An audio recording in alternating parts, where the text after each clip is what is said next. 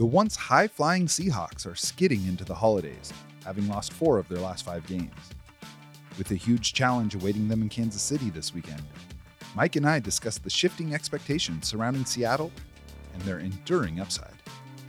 Let's light them up.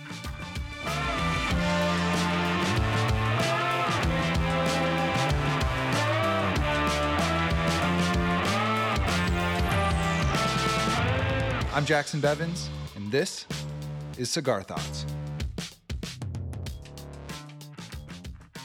Welcome back to the Cigar Lounge. I am Jacson Bevens, and along with my ostentatious producer, Mike Barwin, this is the Cigar Thoughts Podcast. Mike, how are we doing today?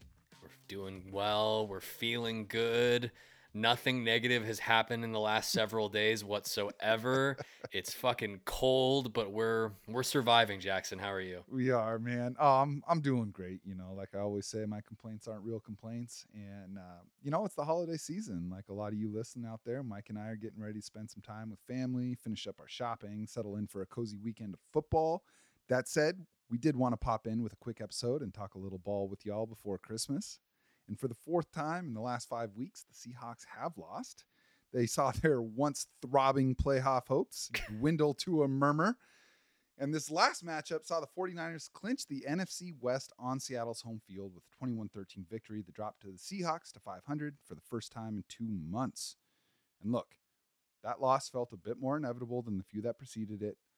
I actually thought the Seahawks put up a good fight, all things considered but it was a reminder of the gap between them and the teams that occupy the NFL's elite tier, like the 49ers.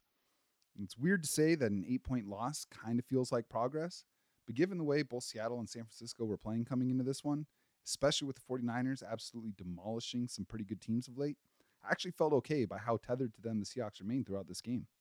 Yeah, it was it was an odd one because, you know, a couple big plays kind of skewed it. The 49ers were obviously the better team, right? I don't think that that's in dispute at all. Uh, I was fairly pleased with how the Seahawks defense handled this game. Yeah. Like Yeah. weirdly, weirdly satisfied with the results. And you know, uh, there were a couple of uh, a couple of moments that definitely swung things in San Francisco's favor, which you know I think we definitely expected before the game.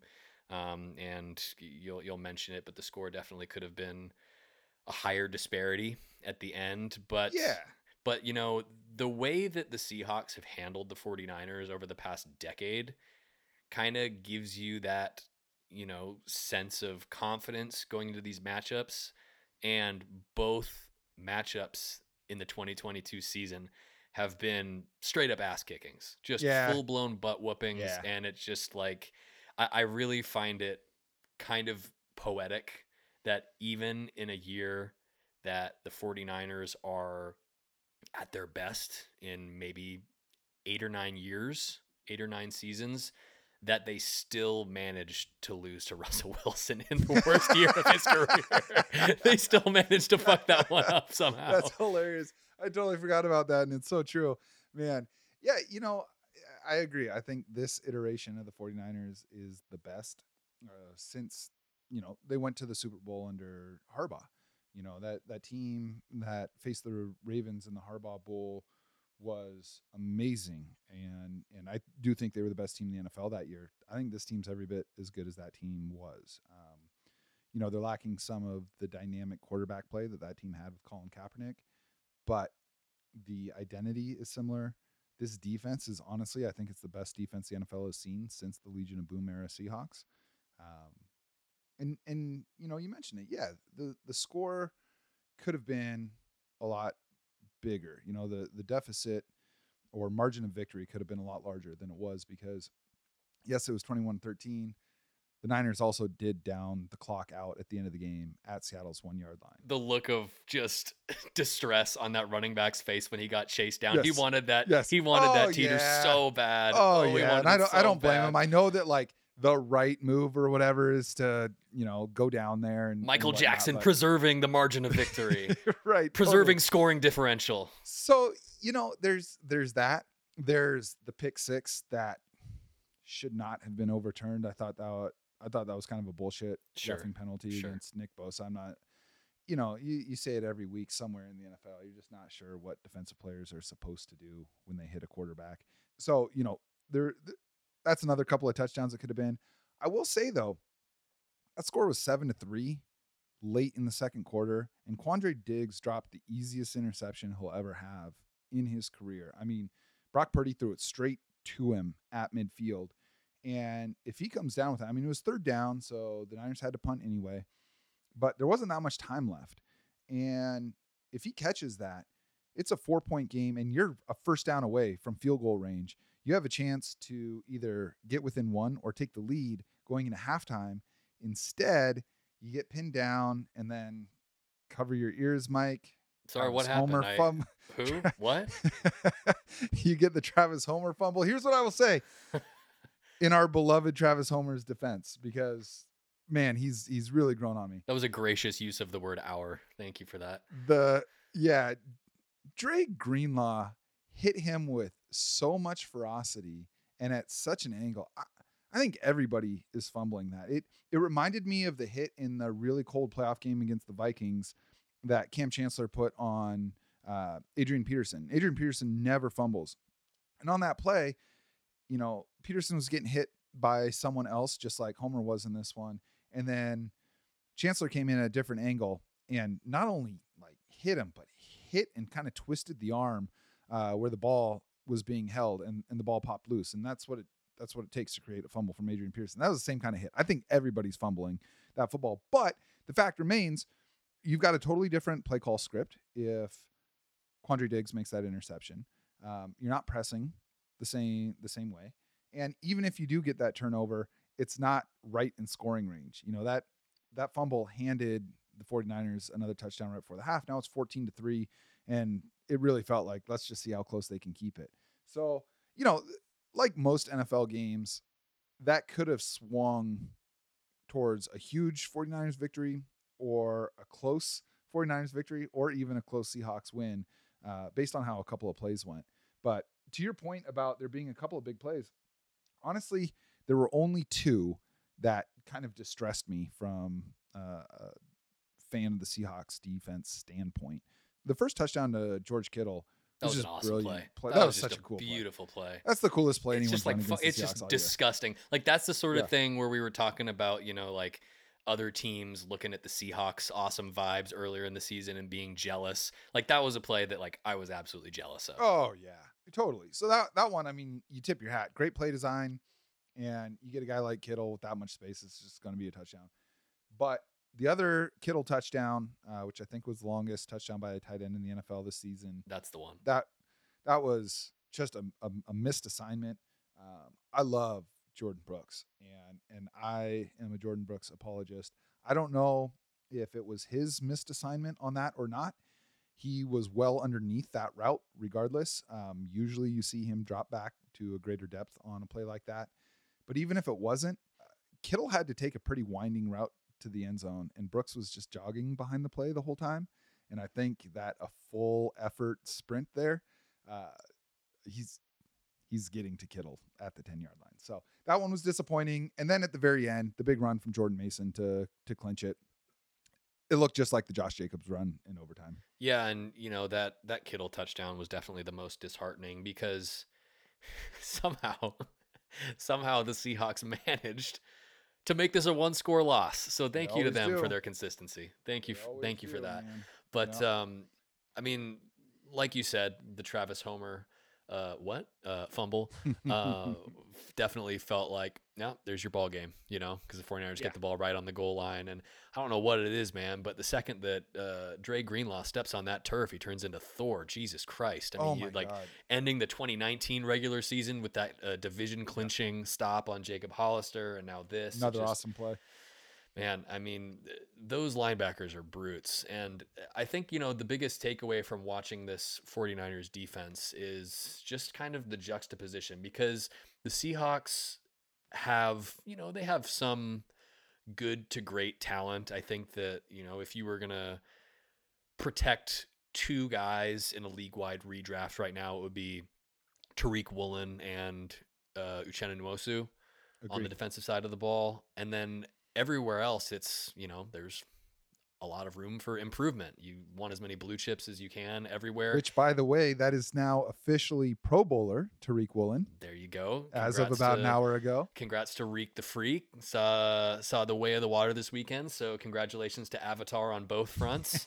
yeah, it, it's just kind of after we got so used to watching an elite defense at pretty much all three levels for so many years it's uh, it's a tough thing to adjust back to mediocrity, um, which might be generous a lot of the time yeah. describing Seahawks defense and watching the 49ers defense dominate at every level. It, there's just there is just Look, so man. much ground to make up. It's not just there, like one spot is. or two spots. Like you you need so many impact guys to reach a defense of that caliber. It's just they're not close to it, unfortunately yeah, you know, uh, they may not put as many guys in the Hall of Fame as that Seahawks Legion and Boom defense did, but make no mistake, as a group, the way that they're playing is every bit as good as those teams were. I'm not saying that this is another Legion of Boom because they have to do it for four years in a row. You know that that's the thing. There have been defenses that have had seasons like the 2013, 2014, even 2015 Seahawks defense. Uh, 2012, of course, the first year they led the NFL in, in points allowed. Um, there have been teams like that, but then you see the regression back towards the middle of the pack the following year, almost invariably with all of those teams. That's what really made them stand out with some of the great defenses of all time is that they were excellent year after year after year. There is nothing fluky about this 49ers defense. And I don't want to turn this into a 49ers podcast, but we we really do need to acknowledge what the Seahawks are up against if they want to win this division in the next couple of years. And the 49ers are kicking everybody's ass without a quarterback. You know what I mean? And that's not to say that Jimmy Garoppolo sucks or Brock Purdy sucks. I was actually very impressed with Brock Purdy, but it's a it's a system that protects the quarterback, and it's it's the perfect marriage between scheme and personnel on offense. Um, they never throw the ball downfield, and so they've built a roster on the offensive side of the ball that doesn't need to, that can still lead the league or come close to it in explosive plays without throwing the ball 40, 50 yards downfield. Uh, you know, you, you, got all these YAC monsters and, and, a brilliant scheme for it. So, you know, the thing I appreciated about that game is it was the litmus test for Seattle in seeing how far behind they are when it comes to, uh, you know, really competing for this division and and I think this upcoming week, and we'll talk more about the Chiefs game a little bit later on, is is another one of those tests because you're going to see a very different style of football team, but one that's equally as good. And so, you know, look, we came into the season with a diagnostic approach, and going one and four in the last month is it, it kind of brings me back to that. Like, okay, you know what? Yeah, they they still can get in the playoffs. And, and we'll talk about the odds of that a little bit later on as well. But for right now, there's a very good chance. I would say probably at least a two and three chance that they don't make the playoffs. And that gets us back into saying, okay, where are they at in their progression? And honestly, I think they're further along, even even if you isolate it just to that game last week, than I was even hoping that they would be at this point. It didn't feel like it was a game between a team full of haves and a team full of have nots. You know what I mean? And the other thing is the Rams looked unassailable last year and they're garbage now. Like it happens fast in the NFL. And if the 49ers don't get their quarterback situation right, it can happen fast for them too. You know, on the offensive side of the ball, they they struggled in this one. I mean, they scored 13 points. Let's let's not mince words. They struggled, but 13 more they scored last time. that's exactly right. And again, what throws this offensive performance into relief is the quality of this 49ers defense. That that being said, you know, the run game had a tough time getting going. You know, Ken Ken Walker was able to average four yards per carry uh, onto his 12 carries, which is pretty good. But the Seahawks only had 70 yards rushing. Full quarter of that came on a Geno Smith scramble, which means that Seahawks only had 52 yards on designed runs all game long, which means the best defense in the NFL knew that they were throwing and got to be really, really aggressive with that. And and the thing that sets the 49ers defense apart from even that LOB defense earlier in the decade or, or a decade ago is their pass rush. Seattle never had Nick Bosa. And his impact on the game is just just incredible. I mean, say what you want about the guy. I, I think he's the most complete edge player in the NFL. And like just the sheer bag of tricks that he has. His bag is so deep and he's so explosive. And he should have, you know, he should have had a forced pick six in that game. So, you know, when you've got a guy like that with his ears pinned back and you're trying to evade him and then throw into the teeth of that defense, it's going to be really hard to be productive. And I, I thought that Geno was okay, all things considered. He completed 31 and 44 passes. That's another 70 plus percent performance. Um, but those 44 passes only amounted to 238 yards or less than five and a half per attempt. Once you factor in three sacks for 31 yards lost, Seattle's yards per pass play dips all the way to 4.2. And of course, the asterisk in that box score was that pick six that didn't count.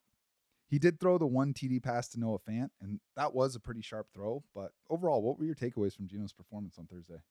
I thought he was fine. I thought he was being asked to do a hell of a lot more than could be expected of him going against what is pretty definitively the best defense in the NFL right now with no run game and rookie offensive tackles. We talked last week with Griff about how, you know, we've been enthralled with how both Abe Lucas and Charles Cross and the O line as a whole had played for the majority of the season. And now they've mm-hmm. reached the point where they've eclipsed the number of snaps that they've ever taken in a season, especially with both of them coming from such pass happy schemes and being asked to run block so much in Seattle. You know, it's real it's it's a really tall task to ask that group to hold down what is a again, truly elite pass rush. You know, Charles Cross was on an island for a lot of the game against Nick Bosa. You saw him flip over to the left edge every so often. Abe Lucas is like, "What the hell? I have to, I have to match yeah. up against this guy now." it's like yeah. a um, a rude awakening every every so often. But I mean, you, you saw it. Ken Walker. Uh, you said he had what like 48 yards on on 12 rushes or so like yep. a big chunk of that came on one play you know, and that which I, was I, nice to see. Finally. definitely, definitely, and and I'm I'm not, uh, you know, I'm I'm not the kind of person that necessarily wants to devalue an entire performance because of that. But there was just nowhere to run. You know, you talk about you talk about a front seven that is just dominant in every facet. Like you know, 49ers defensive line, elite. Linebackers, elite. Secondary is probably the weakest part, and yet they still had guys that were actively making plays on the ball. DK had no room. Every single pass that Geno was fitting into DK, Charvarius Ward was just smothering him. It was like running the route for him, and there were some impressive catches. They're, yeah, they're they're complete. I, I thought Geno was okay too. I have a question for you. On the gunslinger scale, from Jameis Winston at the top to Jimmy Garoppolo at the bottom. Where your impression of Geno? Where does he fit in there? Those are some wild extremes that you just chose. Um, I okay, so so Jameis is like the um, you know, hold my beer chucker, mm-hmm. and Jimmy is the um the guy I'll hold your scared. beer. yeah, like like I'm gonna run out of the back of the end zone. Uh, yeah. Dan Orlovsky type. I mean, I put G. It, it's really hard to judge because Geno has been so Jameisy in his. You know, he talked about it like a week ago after the Panthers game. You know, maybe I'm getting a little too aggressive. I'm, I'm glad that there is a little bit of self evaluation going on there. Um, but he has been making a lot of those throws. So he's definitely not on that scale close to Jimmy Garoppolo. I don't think that he's necessarily like risk averse, but I don't think that the risks that he's taking are regularly putting the Seahawks in a bad position. Those those holy shit throws have definitely been climbing over the last few weeks, but I think a lot of that has coincided with the fact that they haven't really been able to run the ball. Yes. And they haven't been staying on schedule and you have that you know, impulse to play hero ball a little bit. Like I have to make a play. And the fact that Geno has made so many of those plays, like against the Panthers, I tweeted out that after they gave up a touchdown drive or after they uh, there was like he threw a pick and then they gave up a touchdown on the first play and it was like oh my god like it's it's all coming apart. And then Geno led like an awesome 75 yard Yeah. touchdown drive where His he bounce converted multiple third and been- wrongs. Yeah, it's Yeah. it's ludicrous. So I think that if the standard that we are now holding Geno to, if you had kind of expressed what that standard is at this point of the season, we'd all be like, "Oh yeah, okay, just incredible success of a year, no matter what." Well, and and we are talking about officially now Pro Bowler Geno Smith, That's right. which is is wild. Mhm. If, if you had said that coming into the season, I would have assumed that like eight quarterbacks got hurt in the NFC for that to even be like a topic of discussion. I mean, people were talking about both Jameis and Jimmy G as being vastly superior to Geno coming into this season.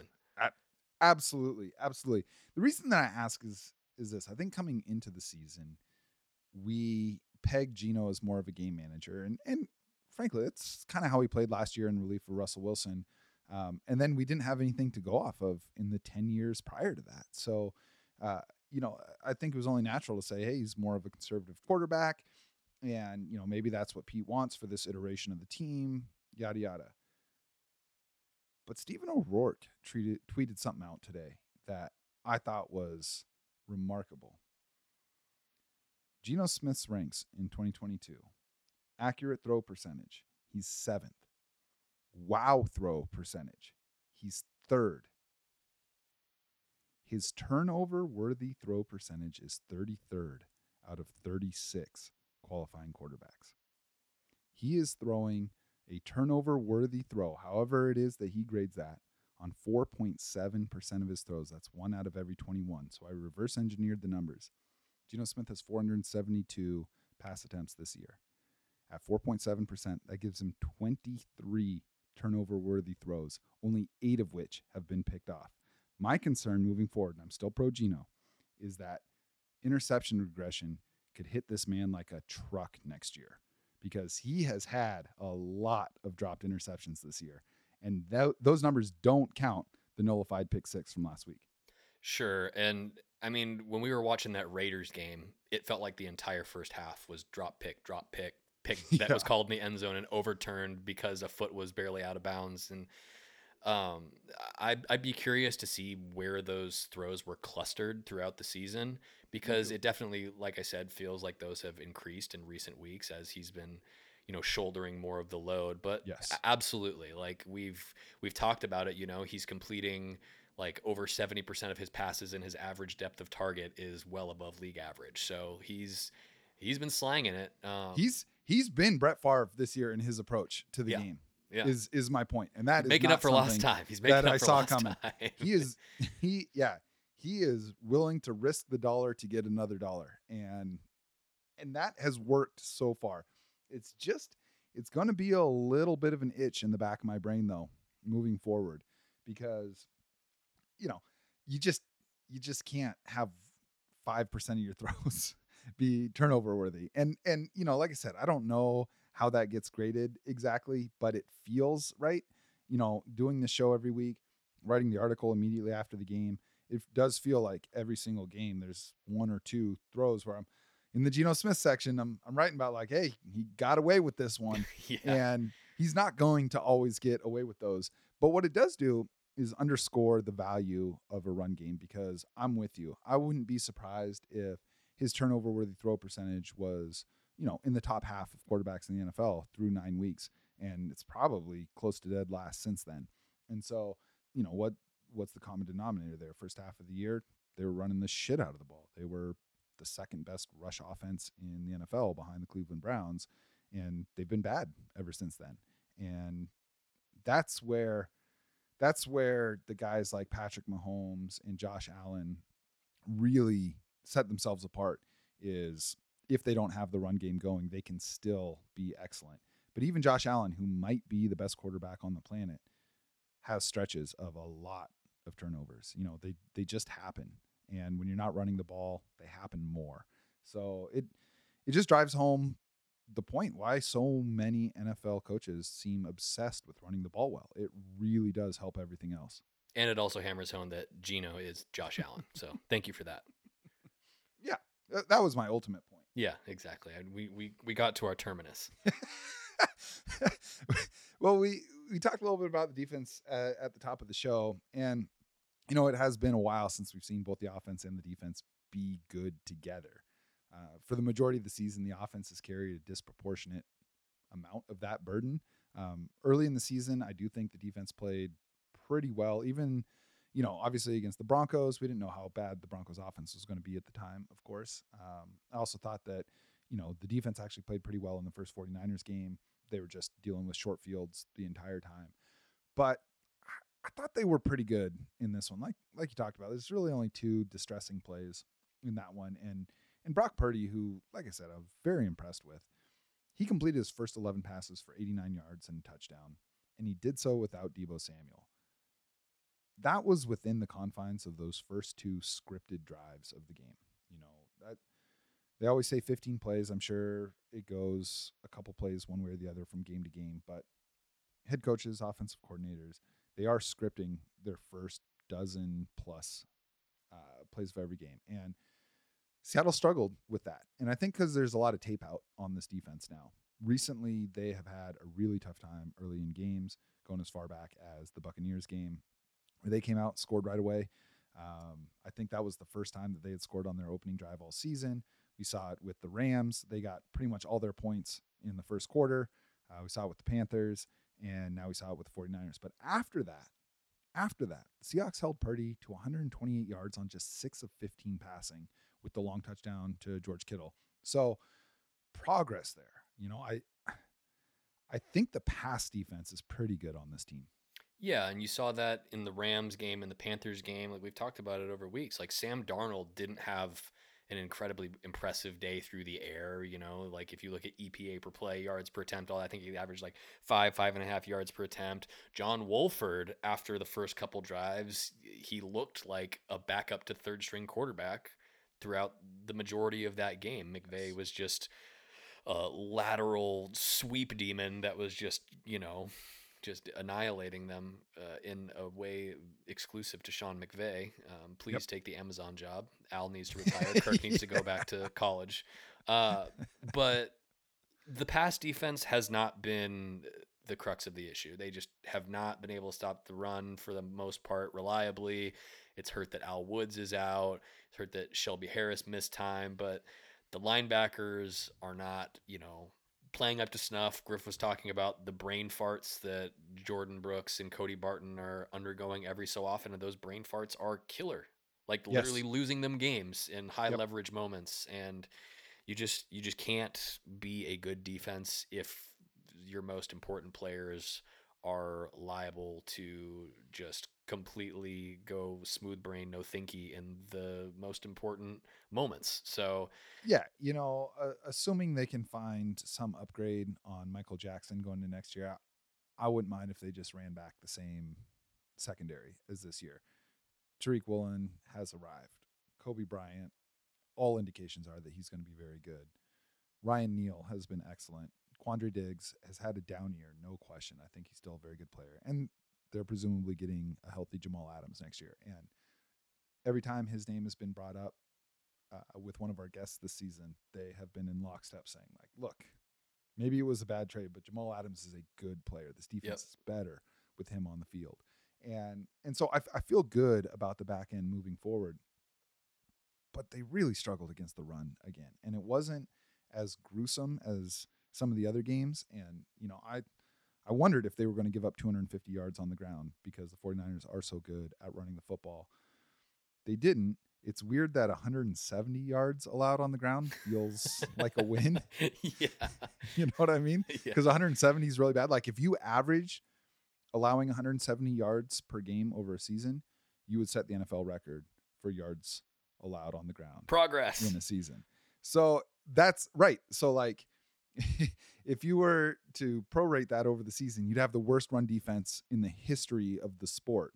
And that was progress from what they've been doing over the last month. And that's that is it, it, it's getting worse. And and that part is a little bit it's a little bit tough to swallow. Um, they've given up a thousand and eight rushing yards in the last five games, 202 rushing yards per game. It's really, really, really difficult to win when you're doing that. But you know, I I think it's too late in the season to expect much improvement in that regard. Um, That being said, I think there is a slight upside to having one glaring weakness, and that's that it really silos your approach to the offseason. We'll spend a lot more time looking at this uh, in a deeper way after the season's over, but it's not like Seattle's losing because their boat has a bunch of holes in it that need to be plugged. I think it's pretty safe to say that the difference between this team being 500 and being a legitimate threat in the postseason is this putrid run defense. Everything else has been anywhere from pretty decent to borderline great. And that makes your offseason shopping list a lot more defined. The same thing on the flip side of the ball. Their run game needs to be reliable and sustainable throughout all 18 weeks, plus hopefully the postseason. You know, Yeah. You- they when Ken Walker was at the peak of his powers in their four game win streak, they looked like a juggernaut. And now, after you know three or four or five games of a whole lot of nothing, Ken Walker the third is no longer the betting favorite for offensive rookie of the year, and that's Yep. maybe a symptom rather than the root of the problem. But Yep. that is just you know a, a good way of exemplifying where it where it's gone wrong on the offensive side of the ball too. Yeah, totally. I mean, even after the DK Metcalf extension, projected cap space for next year hovers around $100 million. Set aside a good chunk of that for Geno if you want, I want. You're talking maybe 25, 30 million of that.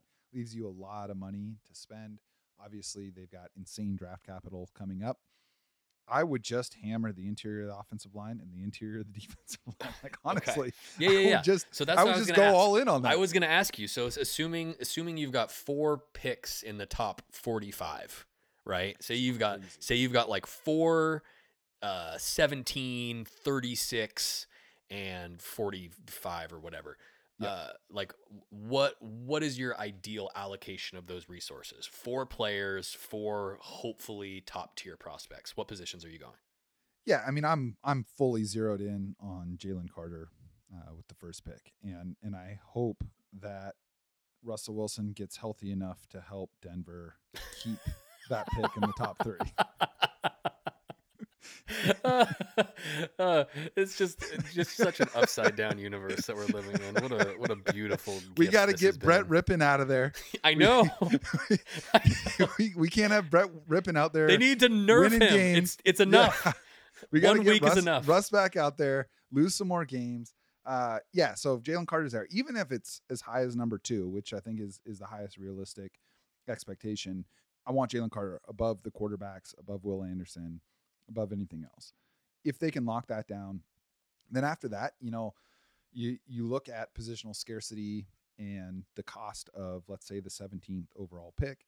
Um, I'm fine with another interior defensive lineman. I'm not familiar enough with the draft class to pick out someone specifically, but if they went D tackle, D tackle, or D tackle and defensive end in the first round, I would be thrilled, like Yep. more thrilled than anything. D tackle edge for me. And then you see a lot of the best interior offensive linemen; those are day two picks. It's it's really rare that you see guards and centers go in the first round, and I think Seattle can then hit guard and or center with their next two picks.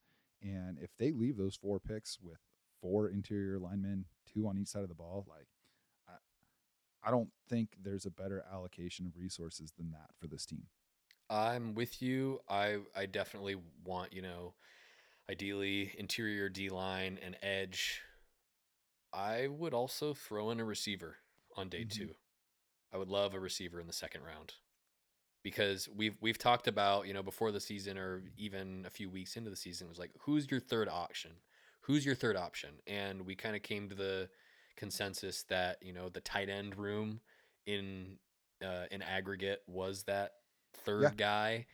But you know, like Noah Fant has had some moments. You know, he scored a touchdown in this game, but it just doesn't feel like that room has been reliable to help carry the offense and keep them on schedule over the last few weeks, which is, as we know, very very important. So you know, Tyler's Tyler's getting a little older, even if he's still really good. They've proven pretty adept at drafting receivers pretty early. Get another guy. Help help Geno out. That would be that would be next on my list for sure. No, number three would be receiver, and you know, it's worth mentioning Seattle's been really lucky with the health of DK Metcalf and Tyler Lockett uh, since Metcalf got drafted. I know Lockett had the big injury uh, prior to Metcalf being selected, but um, you know, other than that, they've pretty much played every game. and it's it's more than just about filling holes in your starting lineup. Like the NFL, season just takes a huge toll on your roster, and we're going to find out how well Marquise Goodwin can step into that role of secondary option. But I don't think as you start to project to 2023, 24, 25, when we're hoping that this team is competing uh, for a Super Bowl, to be honest, that Marquise Goodwin is the guy that's going to add that extra level to this offense. So I, I would love to see them draft a receiver on day two, even as high as early second round. If if there's a guy there, first round talent that's waiting for you at pick 35 or 36, have no issue with uh, with getting that guy because even if he's not a day one starter, first of all, even the top rookie receivers, and I don't care who you want to talk to, if outside of Ja'Marr Chase, really, uh, you look at the other top receivers, they got off to slow starts. Odell Beckham Jr. got off to a slow start. Um, Justin Jefferson got off to a slow start. These these guys, Cooper Kupp got off to a slow start to his career. Tyreek Hill got off to a slow start to his career. Same with Davante Adams. Like it just it takes a little while. So they don't need to be day one impact guys. And if they sit behind Tyler Lockett and DK Metcalf uh, until that time comes, great. You look at the best rookie receivers this year. Chris Olave was good from day one uh, from a production standpoint, but the other ones, you know, Drake London and Garrett Wilson and George Pickens and some of these other top receivers from this last class, it, it takes a while to figure out how to beat NFL coverages and how to get on the same page with a new offense, with a new quarterback, all of that stuff. So this is all sooner... to say that you still believe in Dee Eskridge. The hope is still alive. Oh man, I just can't. I, I just know. Can't. I'm with you. I, I can't either. I know it's tough, but you know, it's it, it would be nice if there was a reason to believe that he could step in. We just haven't seen that yet. Maybe it happens, but um, there aren't a lot of game changing number three options in the receiving game. Even the best passing offenses typically really funnel through their top two guys. I'd say the one exception being the Cincinnati Bengals. Um, Tyler Boyd is an elite third receiver. He'd be a great number two on just about every team. But that's an outlier situation. So yeah, I, I am with you. If if one of those picks, like look, if Jordan Addison is there at 17 for some reason, yeah, I'm not gonna bat an eye at them taking him. You know, so someone like that sure, you know, I think Jackson Smith-Njigba is is probably going to be gone by then. Um, those would be the two guys that I consider in the first round, but there projects to be a lot of talent waiting for them uh, on day two. And if they want to use one of those top four picks on a receiver, I'd be fine with that too. Good problem to have. Yeah, totally, totally. Let's talk a little bit about this Chiefs game. Seattle's going to travel to what promises to be a frigid Arrowhead Stadium. I've been seeing uh, wind chill uh, projections hovering around zero to 10 degrees.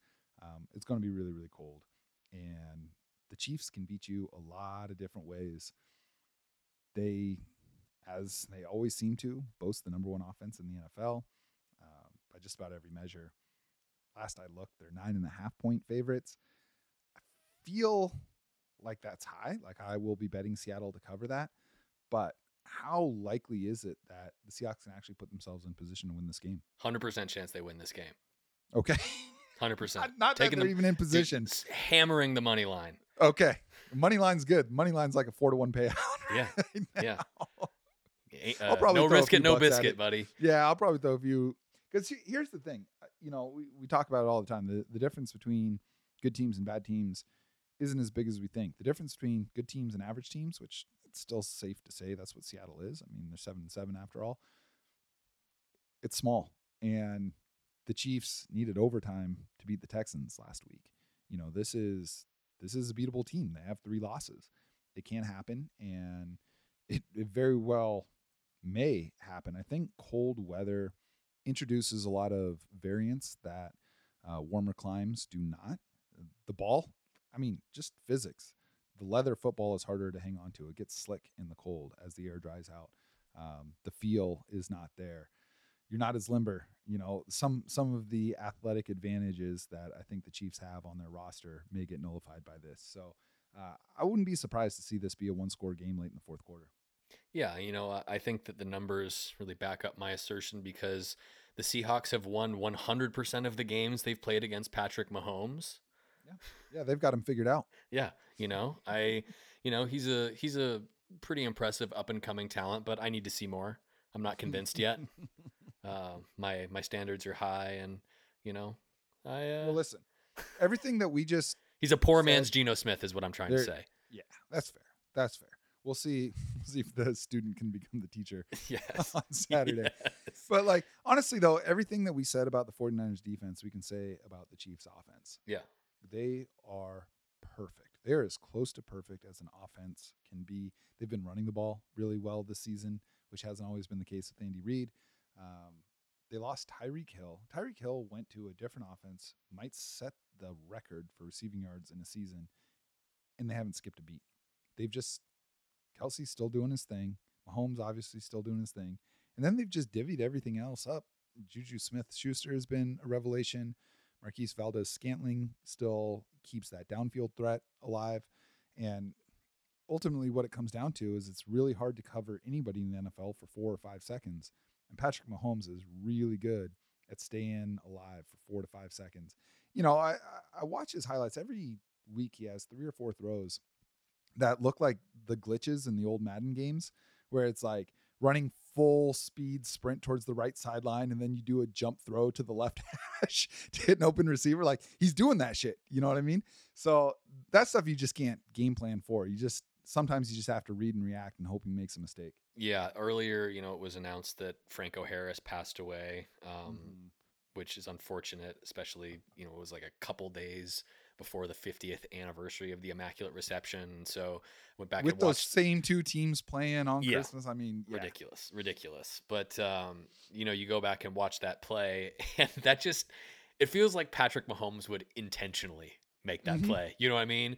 Like Just- call just bank off of bank the it off of the mask exactly just right into juju's right into juju's number it's just easy Yeah. money easy money Yeah. game winning touchdown drive but um you know we're such prisoners of the moment but it doesn't feel like that saying that he is probably the greatest quarterback talent of my lifetime yeah, you know, uh, Tom Brady, I think, has cemented his place as the greatest of all time. It's just going to be hard to, for anybody, no matter how good, you could be the best quarterback in the NFL every single year, and you've got a one in eight chance of winning the Super Bowl, maybe. You know, just just sheer championship pedigree. I don't think anyone's ever going to catch uh, Tom Brady, but there have been other quarterbacks in my lifetime that I think are better, have more talent than Tom Brady. Uh, Peyton Manning. Um, I mean, if we want to go back, I think Dan Marino, absolutely. Uh, more recently, I think Aaron Rodgers has been the most talented quarterback on the planet for 10 years. You know, he has one Super Bowl championship. And Mahomes got one early. He got back to a second one. I think he's got a handful more waiting for him. Um, he is he is that good. But to your point about talent, just raw quarterback playing ability, he's the best I've ever seen. Yep. And what does that say about geno You know, honestly, Geno Geno this year, he's probably 85 cents on the dollar, which that is high you know? praise that is like is. the highest is. praise And Yeah. and we're gonna have to see if he can do that next season. Again, we'll see if that interception regression hits him. We'll see if the team puts him in a position to continue to excel. I, I kind of think they will. I think the Shane Waldron offense is a good one. Like it's one that I have confidence in from a schematic standpoint. It's not a I think it's good enough to let Russell Wilson run around and make enough plays to win a game. I, I feel like you stay on script with the Shane Waldron offense, you can score a lot of points. The Seahawks have scored a lot of points this year. Um, they're still top five to top eight in just about every metric uh, when it comes to passing football, and you know I I see that as something that can be pretty sticky over the next couple years as long as Waldron is there. So, you know, I, I I don't think the gap on offense between the really great teams in Seattle is that big, and I think the arrow is still pointed up for them. This doesn't feel fluky. So yeah, I mean it's it's kind of said in jest, but I think the way Geno's playing really is probably 85 cents on the dollar. Yeah, and and just getting back to the game on on Saturday, it you know screaming Chiefs Chiefs win, but you know Pete Carroll Pete Carroll Seahawks teams generally have something to say when they're coming into these these marquee Totally. matchups late in the season. Um, so it, it's kind of one of those games where it's like Seahawks should lose, so they'll definitely win. That's it does where my it does at. have a little it does a little bit have that feel to it, you know, more so than the 49ers game did, I think. Um, just just the vibes feel it feels more more winnable.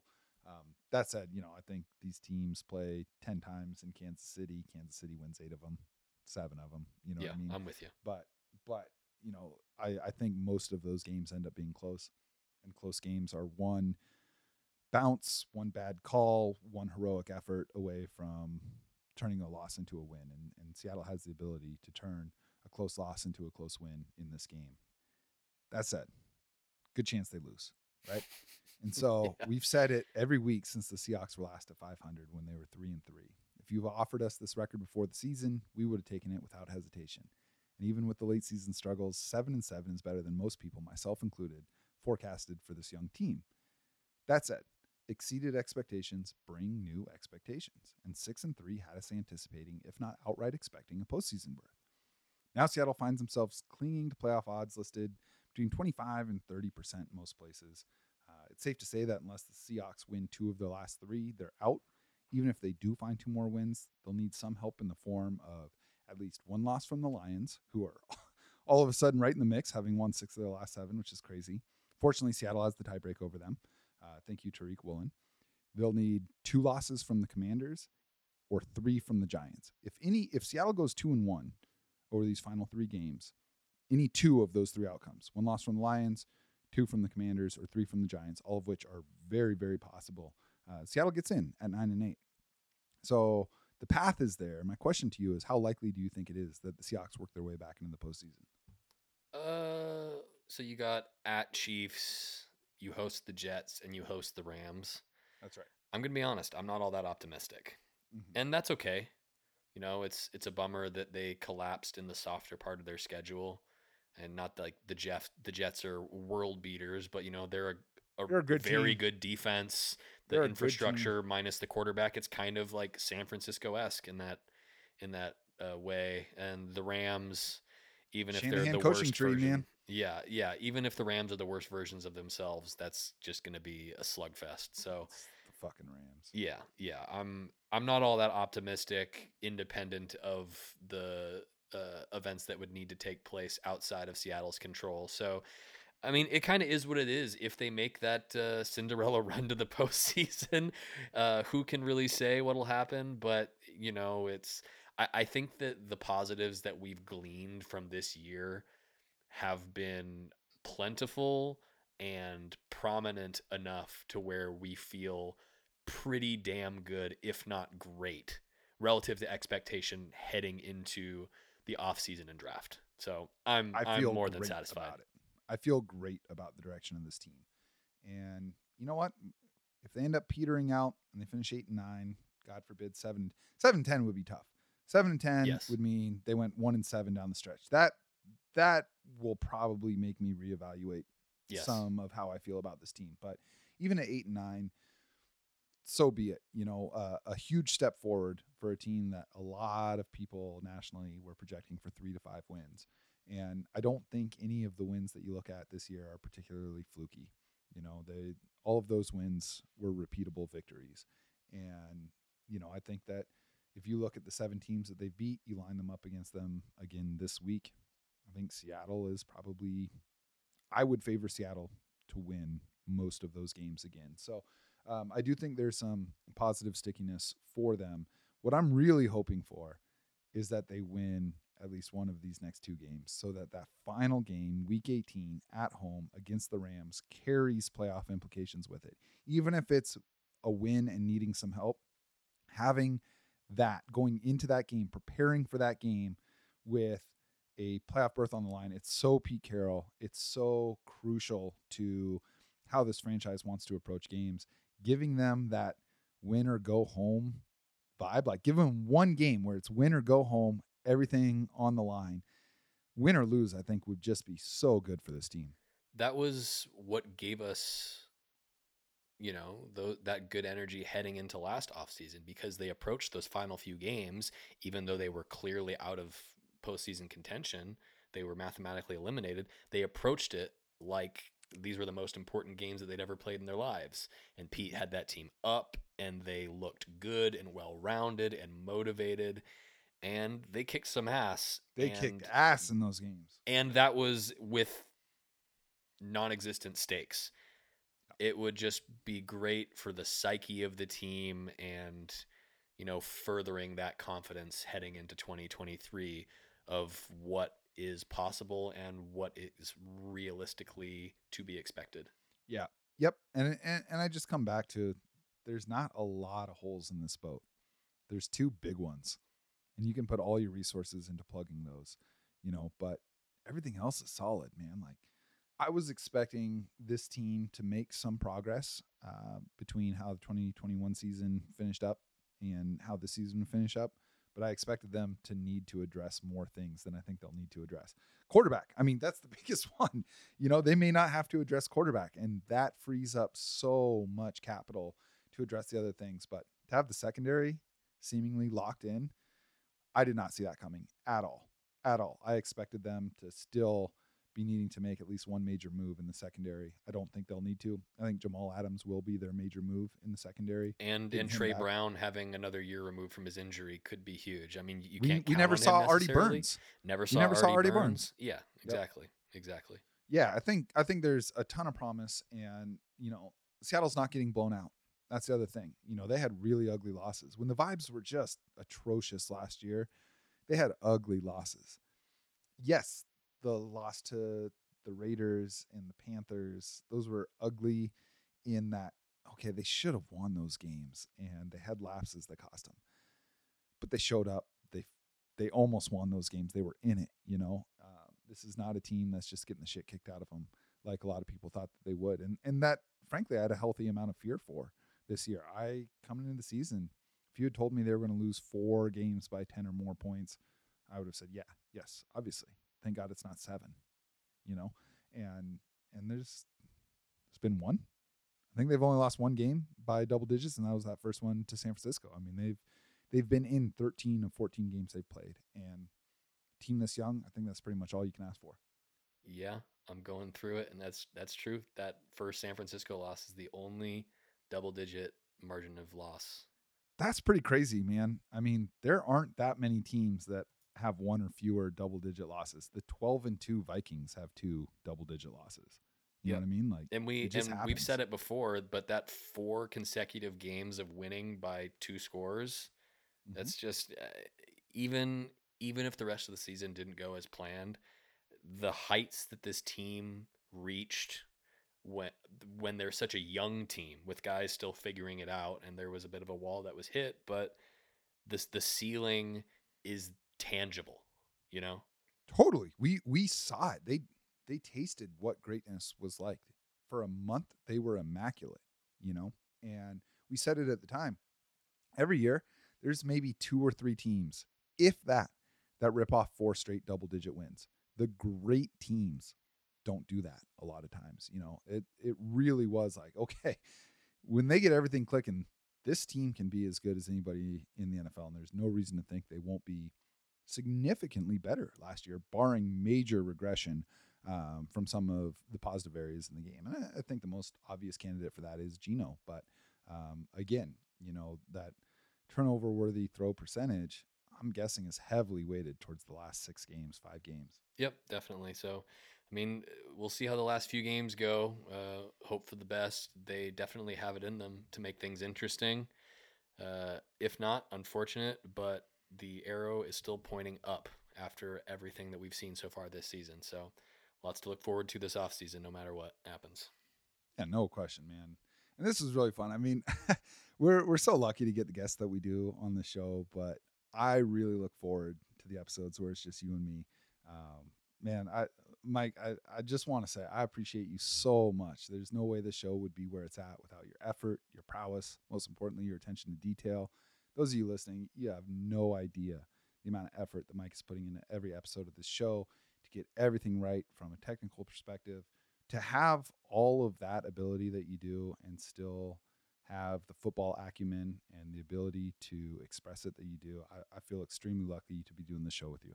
Thanks. I feel lucky to be doing this with you as well. And most of most of the effort that I have to put in is managing your tremendous ego. So just a really it really weighs on me sometimes. But no, no, man, uh, it's it's been a, a privilege to be doing this for uh, almost two full two full football seasons with you, and uh, the future is bright for the Seahawks, and it's even brighter for Cigar Thoughts. Oh man, and and Mike and I got some things percolating for the upcoming season too that we're very very excited to be revealing uh, as we get into the off season.